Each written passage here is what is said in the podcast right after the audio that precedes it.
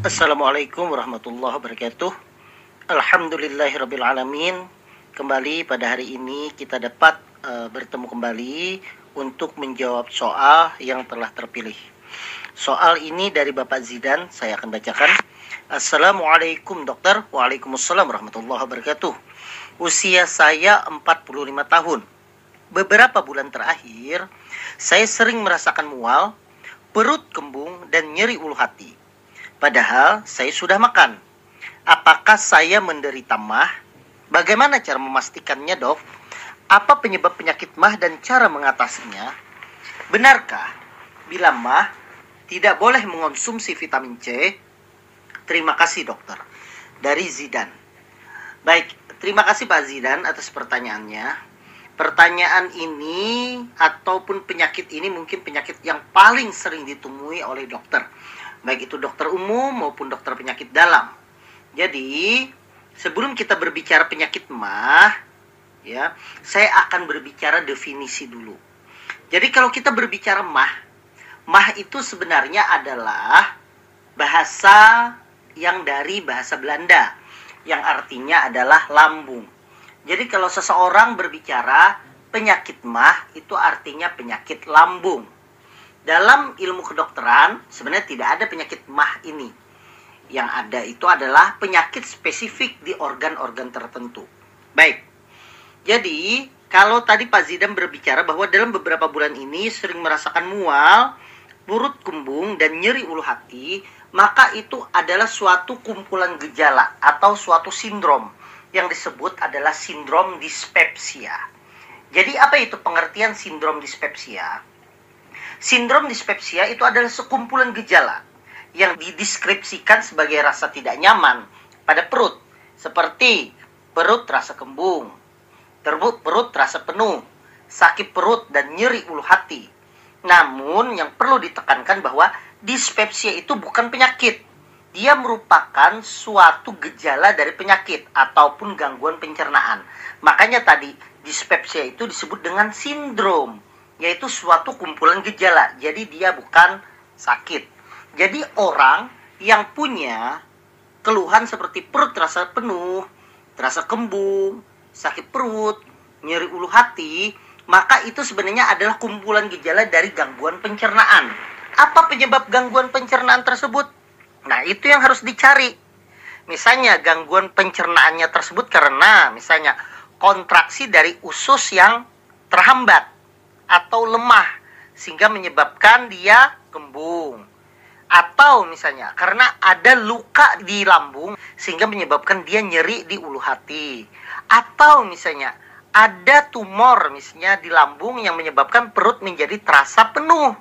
Nah itu juga disebut dengan sindrom dispepsia. Dengan penyakitnya adalah tumor. Nah apa yang Pak Zidan tadi sebutkan itu berarti Pak Zidan itu menderita dispepsia atau sindrom dispepsia atau kumpulan gejala dari gangguan di pencernaan.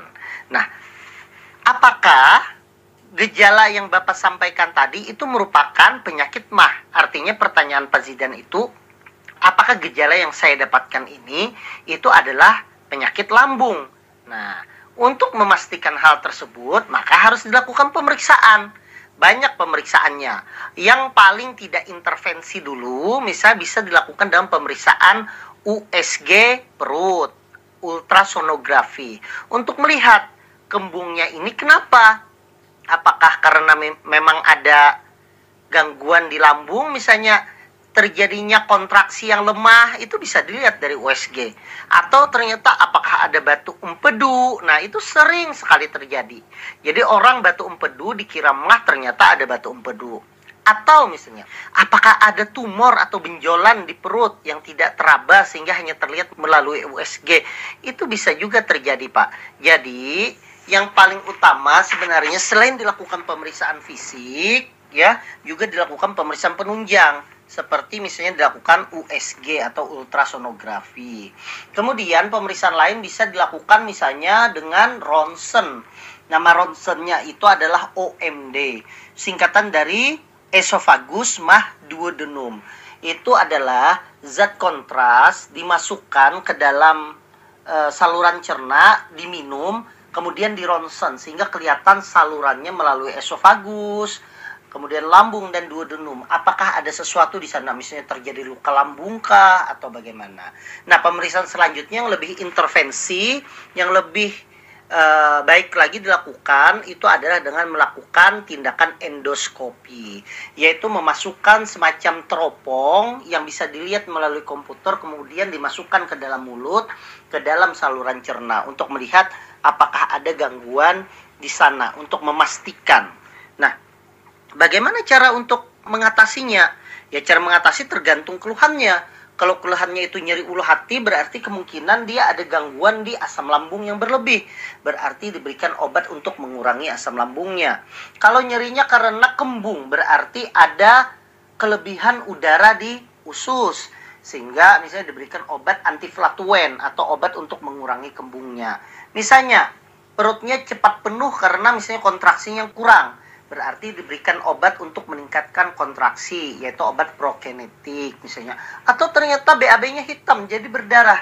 Berarti diberikan obat muku protektor yaitu obat untuk melindungi lambungnya tersebut. Jadi tergantung cara pengobatannya tersebut yaitu dengan cara ya tergantung penyakit yang dideritanya tersebut. Jadi itu. Kemudian pertanyaan lagi apakah mah itu tidak boleh mengonsumsi vitamin C Nah, tadi saya bilang bahwa mah itu adalah lambung. Jadi, kalau seandainya misalnya apakah e, boleh mengonsumsi vitamin C ya? Tergantung penyakitnya apa. Kalau penyakitnya itu ternyata dia itu karena kembung, karena kontraksi usus yang terganggu, ya tidak ada masalah dia mengonsumsi vitamin C karena yang bermasalah itu adalah ususnya yang berkontraksi. Nah, kalau seandainya ternyata masalahnya adalah lebihnya produksi asam lambung, maka kita harus berhati-hati untuk mengonsumsi vitamin C. Saya mengutip dari pernyataan salah satu senior di penyakit dalam yaitu Profesor Dr. Arif Fahri Asam yang sekarang ini adalah dekan Fakultas Kedokteran Universitas Indonesia. Beliau mengatakan bahwa bagi penderita MAH itu disarankan jangan mengonsumsi vitamin C yang berlebih, khususnya penderita MAH yang punya keluhan adalah asam lambung yang berlebih. Kenapa kata beliau? Karena berlebihan untuk mengonsumsi vitamin C itu bisa menyebabkan mahnya menjadi kambuh. Jadi ada beberapa pasien di praktek beliau itu yang mahnya kambuh itu ternyata setelah diperiksa dia mengonsumsi vitamin C setiap hari dengan dosis di atas 500 mg. Jadi bagaimana caranya supaya kalau seandainya memang seseorang itu punya penyakit mah yang tadi asam lambungnya itu meningkat, kemudian ingin mengonsumsi vitamin C. Apakah boleh?